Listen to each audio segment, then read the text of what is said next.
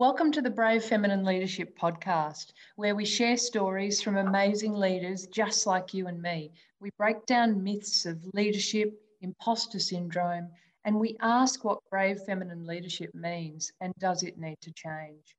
All of these interviews were originally recorded in video format. Follow us on Instagram or Facebook at Brave Feminine Leadership for news on when new video series will be dropping. It's wonderful to meet you. Drop me a note if the content resonates. Melissa at bravefeminineLeadership.com. Let's get brave. Welcome to the interview series on brave feminine leadership. I'm absolutely thrilled to invite Cindy O'Meara to the conversation today. And I'm just going to kick off with a little bit of background. So, Cindy, firstly, welcome. Thank you. I, I really appreciate it. I'm looking forward to this. So, Cindy's a nutritionist, a filmmaker, a best selling author, uh, international and TEDx speaker, and the founder of Changing Habits. So, Cindy is passionate, determined, and a knowledgeable speaker on health issues and uses her education and experience to help others improve their quality of life. Cindy's a highly successful and award winning businesswoman who was included in the 2016 100 Women of Influence Awards by the Financial Review and Westpac. So congratulations, and it's fantastic to have you here with us for the conversation today, Cindy. Thank you. Thanks for inviting me. Pleasure. So, Cindy, for people in the audience who haven't had the pleasure of coming across you before, would you mind just telling us a little bit more about yourself, about your background, and, and about your passion and what drives you? Yeah. Well, I, I guess it, what led me to nutrition was I loved skiing, loved snow skiing. I was brought up in a, a world of adventure and skiing. My dad um, loved hiking and skiing, and um, I couldn't go to university and skiing in Australia. So I picked a university in America that I could go to that I could ski 20 minutes away. So that's where it all started, really. Perfect. and then I did um, a pre med degree. So I wasn't sure what I wanted to do. My dad was a chiropractor, my mum was a nurse. I knew I wanted something to do with health. So I just did pre med. And I was able to do some electives. And one of the electives that I chose was anthropology. So I did a year of cultural anthropology and anthropology. And at the end of that year, I went, I know exactly what I want to be. I want to be a dietitian. So I came back to Australia, went to Deakin University, finished my Bachelor of Science, majoring in nutrition. I was now no longer wanting to ski. I wanted to really study at this point. So um, came back and um, finished my Bachelor of Science, about to go into dietetics and went, I don't agree with anything I've been taught. Not one thing. Yeah. Nothing. So it was the beginning of the dietary guidelines. So I graduated in 1984. Um, and it was the beginning of the dietary guidelines. So I was taught low fat, margarine, all of these things that in my world that I had learned at my first year of university in, in Colorado was completely opposing. So I thought, well, I can't be a dietitian. And at 23, you can't go against the grain. So I thought, well, I'll become a chiropractor. So I went back to university, did two years of anatomy, pathology, histology, embryology, every ology you can think of, cut up cadavers, saw big people, little people, people with cancer, you know, dug in deep to their bodies and went, I know exactly what the human body needs. It needs what I learned in anthropology. So I opened some doors in a chiropractic office, my sister's, and started to practice as a nutritionist. Mm-hmm. And I did that for five years until I had got married, had babies, and then I started writing for a local paper. And I realized that I was very polarizing. I polarized the medical fraternity. They said I was a charlatan. I didn't know what I was talking about. The science wasn't there. To the common people who would say, she's making a lot of common sense. You know, maybe we should, you know, listen to this. So that's basically where it all happened. And then I wrote for a local paper, like I said, for two years, and we were sued by the Margarine Association of Australia. They didn't like what I said about margarine. And then my last article I wrote was artificial sweeteners, and I damned them. This was back in 1991, I think it was. So I damned them, and my editor rang me and he said, Cindy, I can't publish it. We'll be sued by the largest um, soft drink company in the world. And I just said, well, you know what? If you're not prepared to write the truth, I'm not prepared to write for you any longer. So okay. I quit and realized after 100 articles that I had a book. So I created the book, Changing Habits, Changing Lives, from 100 articles that I'd written. And that came out in 98, went to bestseller. Um, and it's history from there. It was like everything has revolved around that book. Everything I have done has revolved around that information in that book. That book has now become lab to table.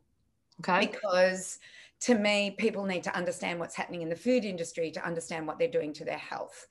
So yeah, and, and now I run the Nutrition Academy, Changing Habits. Um, I have a farm, the Changing Habits Farm, and it's all about the cleanliness of food and the nutrient value of food and how we can become well by using food as our medicine.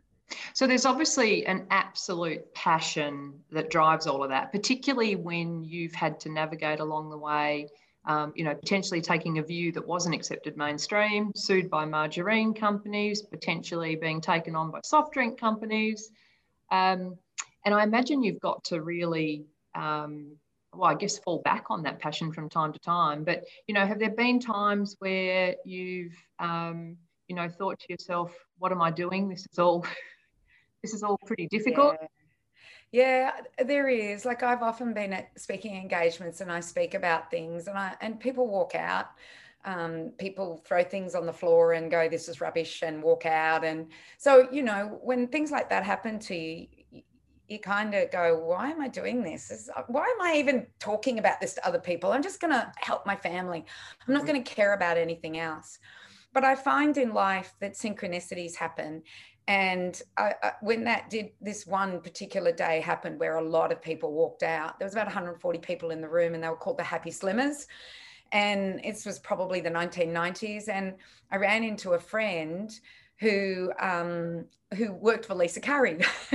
and um, and I was a good friend of Lisa's as well. And I told her what happened. And I was really upset, you know. And um, she said to me, she went and told Lisa, and Lisa rang me and um, and she said, you know what, I'm going to this five day seminar and it's all about speaking up and it's all about this and that. She said, Do you want to come with me? And so she rang the organizer, told him my story. It was a $5,000 seminar. Wow. He gave me two tickets for free, wow. $10,000 worth. So I said to my husband, Let's go.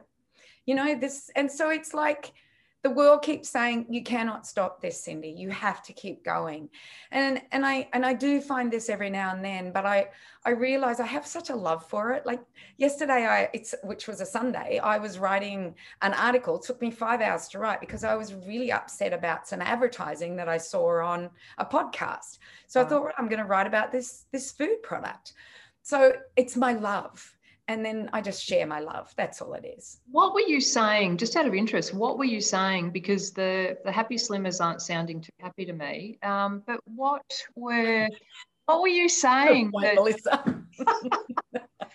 what were you saying that they were rejecting? Well, I talked about um, the low fat movement and how fat was good for you. So this is the 90s, remember? Nobody was talking this stuff. I talked about how bad margarine was, but this was the straw that broke the camel's back. So I talked about McDonald's hamburgers. And if you get a McDonald's hamburger and you put it somewhere and sit it there for years, nothing happens to it. And there's a reason why that doesn't happen. It's because there's no goodness in it and it dries out and no bacteria, nothing lives on it because how can they live on it? There's nothing there to live on. And so people were yelling out to me, Oh, what about the lettuce? And oh, what about the bananas? And oh my gosh, it was just unbelievable. They wouldn't believe me. So just and didn't want to hear that message. They didn't the want to hear that. They wow. did not like it. And I've learned this is I'm not here to wake the sheep. I'm here to wake the lionesses. I'm here to wake the people that are open to suggestion.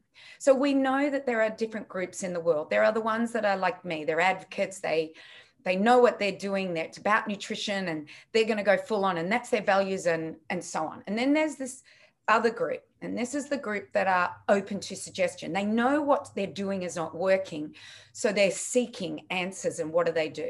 Mm. And then there's the next group, and the next group are the rednecks. They're, and you could call them anything, but they're the people that go, I'm going to smoke and drink and eat this crap food. I don't care what you're saying. I don't care. I'll take the pills, but I am not changing my lifestyle. And so I don't want to even, I don't, I don't have any desires to speak to them anymore.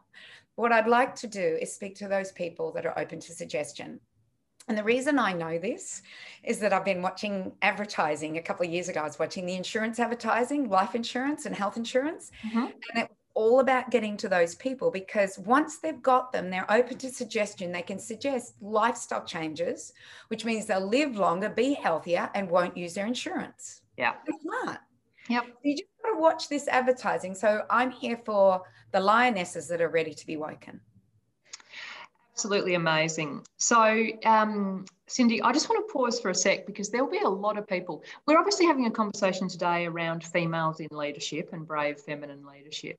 And there'll be a lot of people watching our conversation and hearing some of the things that you've had to push against. And a lot of those things are probably becoming a lot more widely accepted now, but you were pushing when they really weren't and they'll look and think, I could never be like Cindy. I could never take the risks she did. I could never do that. How do you respond to people who might feel that way? Well, I, I, what it is, it's a step by step process. And if you have a love and a passion for something, and I think the proof's in the pudding. And, and I would like to tell you a story. So I was 24 years of age. I'd finished my Bachelor of Science, majoring in nutrition done my chiropractic, um, two years of chiropractic, and was consulting. I had this man in his 70s come in to see me. I'm 20, you know, I'm in my young 20s. And he he's listening to me. He's got his arms folded like this and he's looking down at me like this. And I tell him what I think he needs to do. Um, and he walks out, doesn't really say anything. And I in my mind, I'm going, oh, you know, he's not even going to listen to me. He's nothing. So he rings me a week later and he goes, Miss Lovett, I need to see you. And I said, Sure. His name was Mr. Rutherford. I'll never forget him.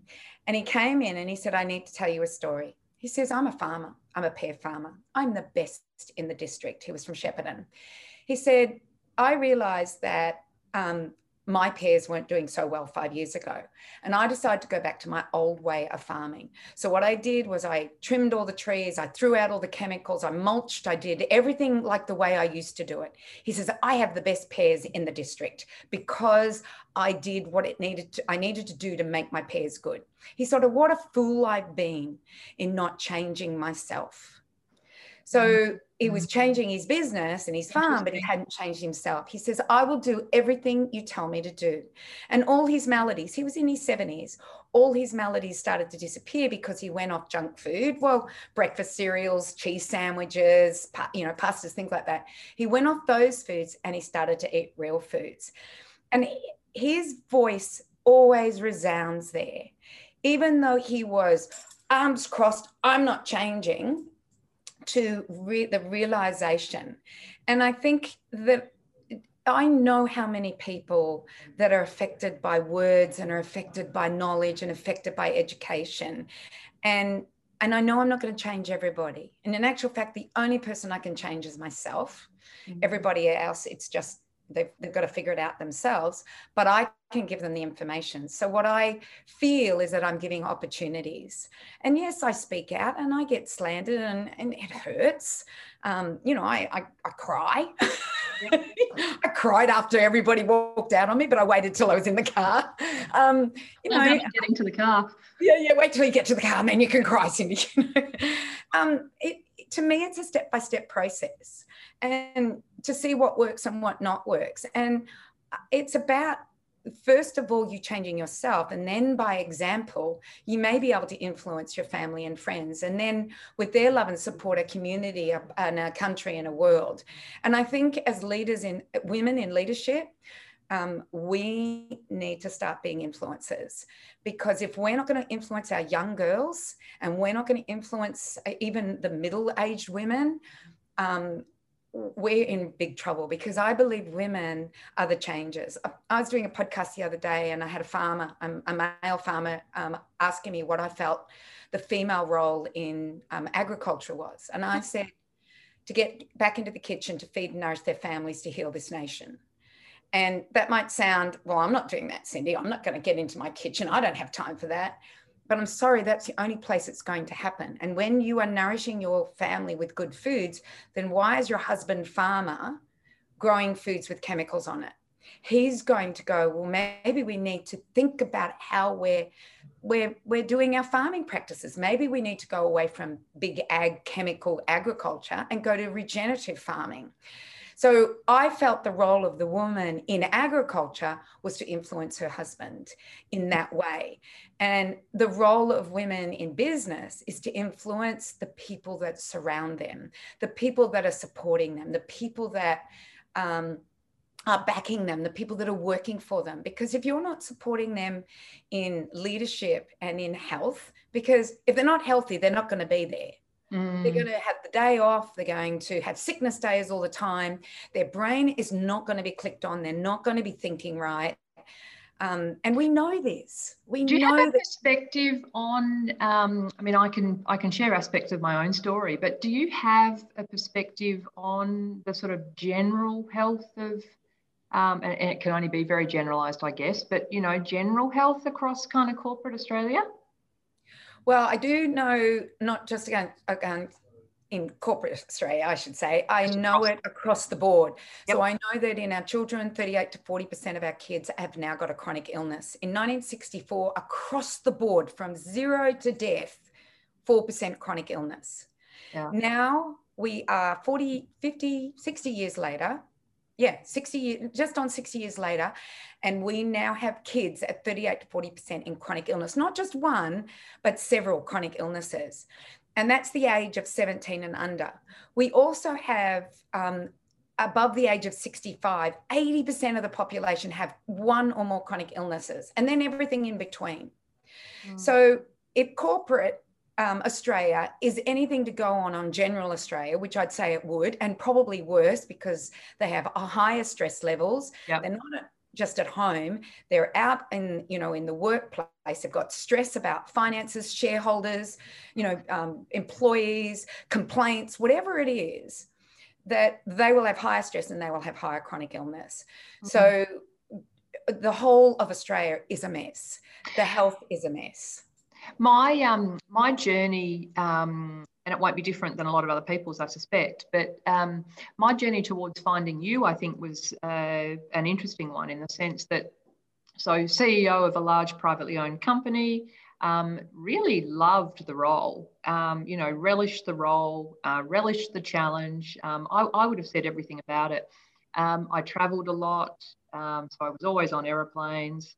Um, I was always an exerciser, so I ran. Um, you know, that was my sort of choice of exercise. Um, but in saying that, I probably ticked almost every other box that you probably shouldn't do. Like, sure, I carried stress. Um, you know, probably, well, probably drank too much alcohol, ate out a lot, you know, didn't necessarily watch what I was eating. And I shouldn't draw the connect link or the direct link between this but I think there's enough evidence now to say that there probably is. I was then diagnosed with breast cancer and stepped away from all of that and didn't learn lessons immediately. but at this at the start of last year, so 2020, started exploring my health a bit more seriously and spent some time with a naturopath who really cleaned me up and got me. Um, you know, feeling better than I'd felt in a long time. And then a good friend uh, who I know we know mutually, Edwina Murphy Droomer, um, was taking part in your Changing Habits program at the time. And I looked at her and just said, You look absolutely incredible. And it, it wasn't about weight loss, that was part of it, but she just looked good. And, you know, I wanted to know what this is. And that was the first time I came across you and came across this program. Um, and I have to say, Cindy, it's it's incredible. I mean, I ended up releasing 20 kilos as a result of that. So now I've got friends lining up around the block wanting to know what it is and what I was doing.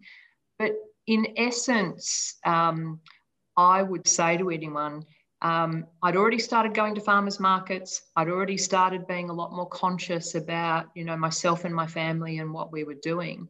But, um, you know, you must hear so many stories like that um, of people who've kind of taken part in your program. I'm really interested in how you developed it in the first place. Mm. Well, first of all, you can't outrun a bad diet. So mm. the exercise and a bad diet doesn't work. So, number one. Number two, uh, we have some incredible stories of people. Um, we have one lady that lost 80 kilos. That was five, six years ago. Kept has kept it off. Her value was her family to st- play with her her family, her kids. She couldn't at where she was. We've had had couples lose 60 kilos. We've had other people lose 60 kilos. So they lose the weight, but then what they get is the education, and it is an education for you and your body. What is works for you, what doesn't work for you? Does a high is it carbohydrates that are okay for you, or are you better on a fat and protein diet? So how it started for me was uh, was probably about ten years ago. So I've always eaten well. I'm, you know, I'm an, not obsessive, but I know food. I've known food my whole life. It's been my passion for forty years, but back then it was probably thirty years so I made my own breads. Um, I made everything from scratch. Um, I bought the best quality foods that I could possibly buy. And I was starting to put on weight. And everyone said, oh, it's just menopause, Cindy, you know, you're heading into the 50s. So I was putting on weight. I, I reckon I didn't want to weigh myself. I was at that point. I'm like going, I'm into a size 14 now, you know, and I was a size 10. So I, I knew I was putting on weight, but I didn't want to get on the scales to see how much far I was from my weight, goal, my, my usual weight. I had aches and pains. I had a sore back for 18 months. Mm. I had right hip pain. My um, girlfriend, who's a decade older than me, had just had a hip replacement. And I'm thinking, you know, we both, we, we're under chiropractic care, we're healthy. Why did she have a hip replacement? And it feels like I'm going to have to have one soon. I used to have this tightness in my throat. All these things were going wrong, and I was eating well. And I went to a talk um, by this lady and I listened to it, and it was totally against what I really believed in. It was really restricting what you ate, it was getting rid of all the food groups, basically, except for a couple, um, and there was no fat. Now, I'm not the low fat girl, I'm the exact opposite. Yep. So I wasn't going to do it, but I had two girlfriends that I took with me and they started to do it. And a week after they started it, they said, Cindy, you got to give it a go. I know it's not in your principles, but give it a go. And I went, okay, I'll do it with you. So I did it. So the first week I released four and a half kilos. Now you can't lose that in fat. That is water weight. I also lost my sore back, my sore hip, the tightness in my throat. At day 10, I was so sharp in my brain. I just felt like I was one with everything. Everything clicked on, everything seemed sharper, looked sharper. Um, and by the end of the three weeks, I'd lost nine kilos in weight um, forever. I never, never put it back on again. I just, everything changed for me my brain, my body. I cannot imagine if I did not do this protocol where I would be right now, 10, a decade later. Yeah so I got so excited about it, but I didn't do it the way it was. It's an old diet from the 70s. It's called Pound and Inches by um, Simeon, Dr. Simeon. And he had Melba toasts and crossinis. And I've seen the ingredients in those two. And I decided instead of that, I'd just replace it with a piece of fruit. So I created my own um, idea and I, I I told everybody in my database, I said, guys, this is what I did. It was revolutionary. Give it a go. See how it makes you feel. Mm. And then we started to get all these incredible stories. And so, of course, it became uh, just a key thing that I do. I do it every year, by the way. I used to think once you do it once, you don't need to do it again.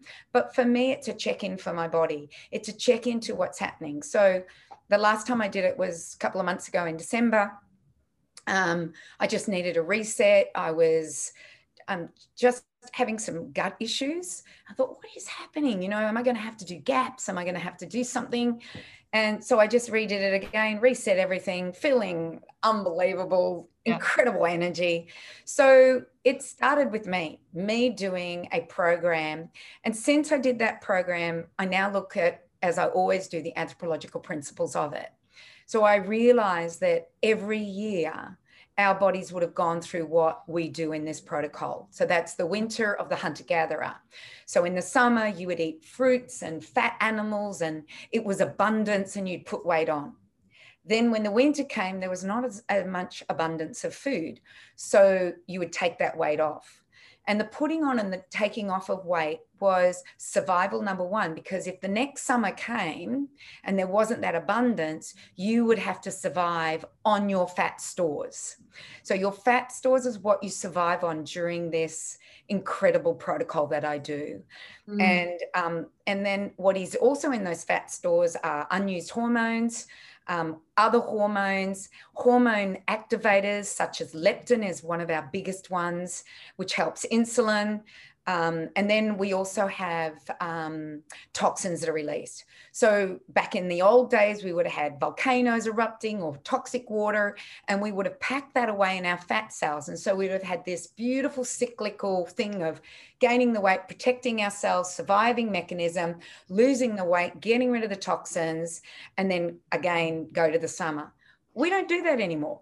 We are 365 days, seven days a week, 24 hours a day, got a grocery store open to us from anywhere in the world you want to go. Yeah. You can have apples in summer, you can have mangoes in winter.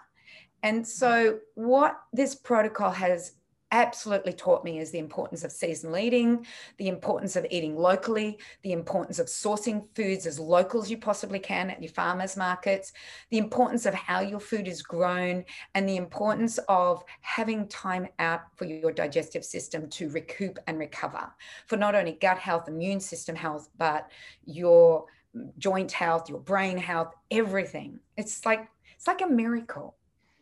That's what I was going to ask you about um, when you talked about your, um, you know, mindset in there. Really, so many of the conversations I'm having around women's in women in leadership, and the fact that we're not continuing to see increases of the numbers of females in leadership, people pick up on two streams. They pick up on one that is a structural um, theme and things potentially we can change to help continue to break down those barriers. The other one's a mindset space, and it talks about women um, self rejecting before they put themselves forward for a situation, kind of talking themselves out of going for something beforehand. Um, a bit of a pattern of over responsibility. So holding themselves back because it's the best thing for everybody, um, you know, not necessarily them. And I just wondered, um, it's probably pretty fairly straightforward, but do you see a connection between you know, stress and people's mindset about being prepared to sort of take risks and things like that. Do you see a link between that and um, the sort of nutrition people are, are having? Yes, most definitely. In actual fact, there's some really good research happening at Monash University with a lady by the name of Felice Jacka. She's actually written a book on it. And she shows how the change in diet changes tra- trajectories for the for males and females in anxiety, depression, um, as well as um, many other mental disorders from OCD to even autism, we're finding. So we know that there is a direct link between the gut and the brain, and it's called the gut brain axis. Um, we have a vagus nerve that is connected to the brain, to the gut, and vagus means wandering, and it wanders all over your gut.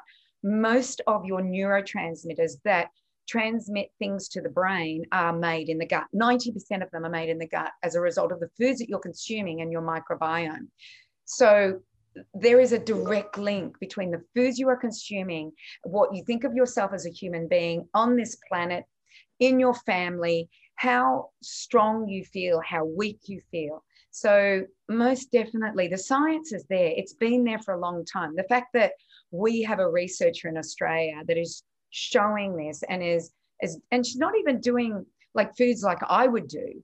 You know, she's just changing from ultra processed foods, which are breakfast cereals, modified milks, margarine, anything that's got an additive preservative flavoring, just to, you know, a better a better way of eating. And it might be a little bit more fat, less carbohydrates, but she's not even doing the quality that I talk about.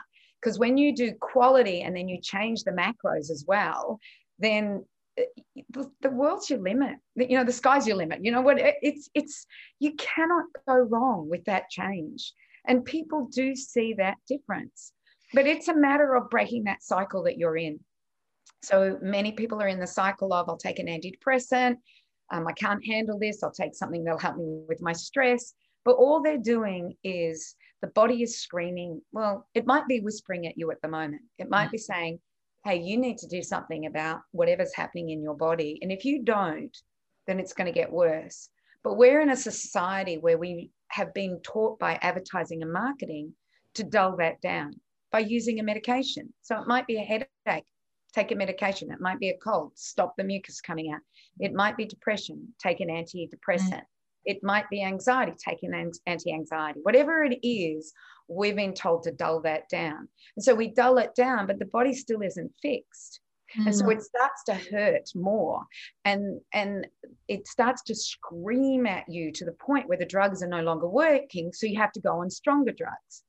So why not like any anything in in leadership anything in business if you don't listen to your customers if you don't listen to your employees or your team or your management and you keep dulling them out by putting the music up higher and higher and higher yeah it, nothing's going to change. And actually you'll crumble and the business will go. So it's about listening as the corporate women it's about you're having to listen to your team to your customer to your management to whatever else is going on out there. You have to listen to your body because if you don't it will crumble it will fall you will get a disease a chronic disease we know this it's not it's not rocket science in any way what you put into your body is what you'll get out of your body what you put into your body is what you'll get out of your brain so yes, the answer is yes, you, not the science. And how do you, um, you know, there's a lot of people would be thinking that they're doing, you know, they're doing the best they can. They're they're busy. Um, you know, they're juggling a whole range of different things, and uh, supermarkets are pretty convenient. So, you know, how would you suggest to people you kind of get started? Like, if you had to say to someone, there's one or two steps that you could take that you could manage, what would you suggest they might be? Uh, that's why I wrote the book Changing Habits, Changing Lives back in 1998, which is now lab to table. It was to take one step at a time. So each chapter talks about food that you might be eating. So breakfast is first. What are you eating for breakfast? Are you eating Weet-Bix or, you know, a refined breakfast cereal of some sort, throwing a modified milk on it, maybe some honey or sugar, um, or toast, margarine, and Vegemite, or whatever it is that you're consuming. Mm-hmm. What would be a better alternative? How could I make my breakfast better so that number one, my brain works better, and number two, my body works better? Um, and we know that when you put a carbohydrate into the brain, we know that the neurotransmitters that are produced are ones that want to put you to sleep. And we also know that when you put a protein in your brain, that they create neurotransmitters that want to wake you up, wake the brain up. So as a corporate person, if you're having breakfast cereals and going to work, I know by 10:30 you are going to be absolutely needing a cup of coffee or something to fuel your body because sugar only lasts a small amount of time. Protein and fat, fat lasts longer. You want to yeah. click that brain in. So we start with breakfast. That's it. You just start there. How can I make a better breakfast for myself? And if you don't have time, then your priorities are wrong. You yeah. need to make time. Get up 10 minutes earlier and make that protein smoothie or cook yourself up some eggs or make a frittata that you can take to work or prepare something the night before. Have last night's leftovers, have a bit of chicken or, you know, do something like that. So it, it is about prioritizing what's important because it's like a spiral. The worse you feel, the less you want to do things. Mm. So you've got to pull yourself out of that spiral. And so we start with breakfast. So that, that might be number one. Number two might be the quality of the salt you're consuming, the quality of is it butter or margarine that you're consuming. So week by week, we build on one habit change and then we create another one. Another I have one. to ask Cindy if uh, coffee is okay. I love coffee. Yeah, so do I. but I'm I'm a, a one coffee a day drinker. And I never started drinking it until I did the protocol. Because when I was doing the protocol, I drank tea. I always drank herbal teas. I was a peppermint tea drinker. And I realized that it just wasn't cutting it. You know, like, you know what the protocol's like. You don't get a lot of food. Um, and a cup of tea just is nothing. Whereas the coffee, somebody suggested to me, why don't you have a cup of coffee, Cindy? Wow, the coffee was just brilliant. Yeah. So that was 10 years ago. I started to drink coffee. So I'm an organic, long black drinker, one yeah. a day. And it's usually very early in the morning because that's when I got time to sit and relax and, and have my cuppa. It's not on the run. It's not in front of the computer. It's socializing with friends. And that's at 5 a.m. in the morning. Then by 5.30, we walk to the beach and we do a 40 minute breathing session. So we're very much into Wim Hof. We lay on the beach, we Beautiful. do a Wim Hof breathing session. We then uh, finish that 6.30, we are swimming the beach. So we swim 1.2K or we'll just go for a dip, depending on how much time we've got. So by seven o'clock, we're done. We're ready to go home. And I know this isn't for mums who have yep. babies. Yep. I don't have my babies, although I'm having two babies, two grandbabies coming. But I am not at that stage. But when I was at that stage, I was up at 4:30. I wrote my book between 4:30 and 6:30. Um, so every second morning I was up writing my book, and every other morning I was meeting girlfriends who also had children. We'd go walking. We'd walk. Um, we'd walk and talk, and you always knew when someone was in a bad mood, we'd have to walk really fast. I feel like I need to repeat the question now about people will be watching this interview thinking I could never be Cindy. You may have got them at the 4:30 wake ups. Um, well, by the way, there are two sorts of people, and I have to tell you this genetically, they're the morning people. That I think it's like 40% of the people are morning people, but there's afternoon people as well. So you just change to the afternoon. Hmm. So they're the people that like to stay up till midnight. And there's genetics that tell us about this, and it was all about our tribal life. So it mm. was about that tribal time when we needed people awake at all hours of the night. So the teenagers were awake between midnight and 6 a.m. in the morning. The people who loved to, uh, you know, sleep in and needed to be awake at night stayed up till midnight, one o'clock. And yep. then the early risers were up at 4.30. So that's me. You change. You don't have to do my thing. You yep. can do that after work if that's who you are. Can I bring you back to um, comfort zones and moving out of comfort zones? And Brene Brown was one of my inspirations for doing this, se- this series. And she talks a lot about the world needing braver leaders and about vulnerability being sort of feeling brave and afraid at the same time. I just want to think about you know, is there a particular point you could call out um, where you really pushed outside of your own comfort zone? Or do you do it every day? I, I think I do it every day. You know, like in the articles I write, in the information that I put out, um, in the challenge that I, I set myself. You know, like getting up at four thirty and and doing the whole thing. You know, that's that to me is getting out of your comfort zone. I could lay in bed mm. and just stay there if that's what you want to do, but I realize that my health is the most important thing to me. I'm 60 now, you know, and um, I'm I've got more behind me than I have uh, in front of me. And I want to make sure that I'm as energetic for the next 40 years or 30 years, wherever long I live, as I have been this last 60 years. I've got two grandbabies coming. I want to keep up with them when they're 20, you know? So to me, to me, it's all about, you know, me being the best possible version I can be for my family, number one. So you have to be brave in order to make changes. You know, you have to make it in business. Like I look at where I am with changing habits. 10 years ago, I was a book, a cookbook, and a speaker. And now we're the Nutrition Academy, where we have graduates and students and summits and um, webinars and everything to educate other people to do what I've been doing for the last 40 years. Mm. And then we mm. have changing habits. We have programs and protocols and foods. And then we have the farm. And, you know, so in, in, in order for me to do that from a book and a cookbook and a speaker, which was very comfortable, very comfortable. I had to become brave, but I have to tell these women that I also had an incredible husband. Yeah. So I had a husband that um, said, We can do this together because I did that all by myself. And then he said, Let's do this together. I don't want to do my business anymore. I don't want to be a chiropractor anymore. Let's do this together. And I remember when we moved into our first warehouse, I looked at him and I went, It's big. We're never going to fill it. Well, we doubled that and then we moved into one quadruple and and so on and so on. And and I just remember that day I walked into the warehouse and he says, We're going to rent this. Now we were a home office. Yes. You know, and I and I looked around and I went, and now we're looking at building a big warehouse, a bigger warehouse. So it's like I think you have to have that braveness, but I also think you need support.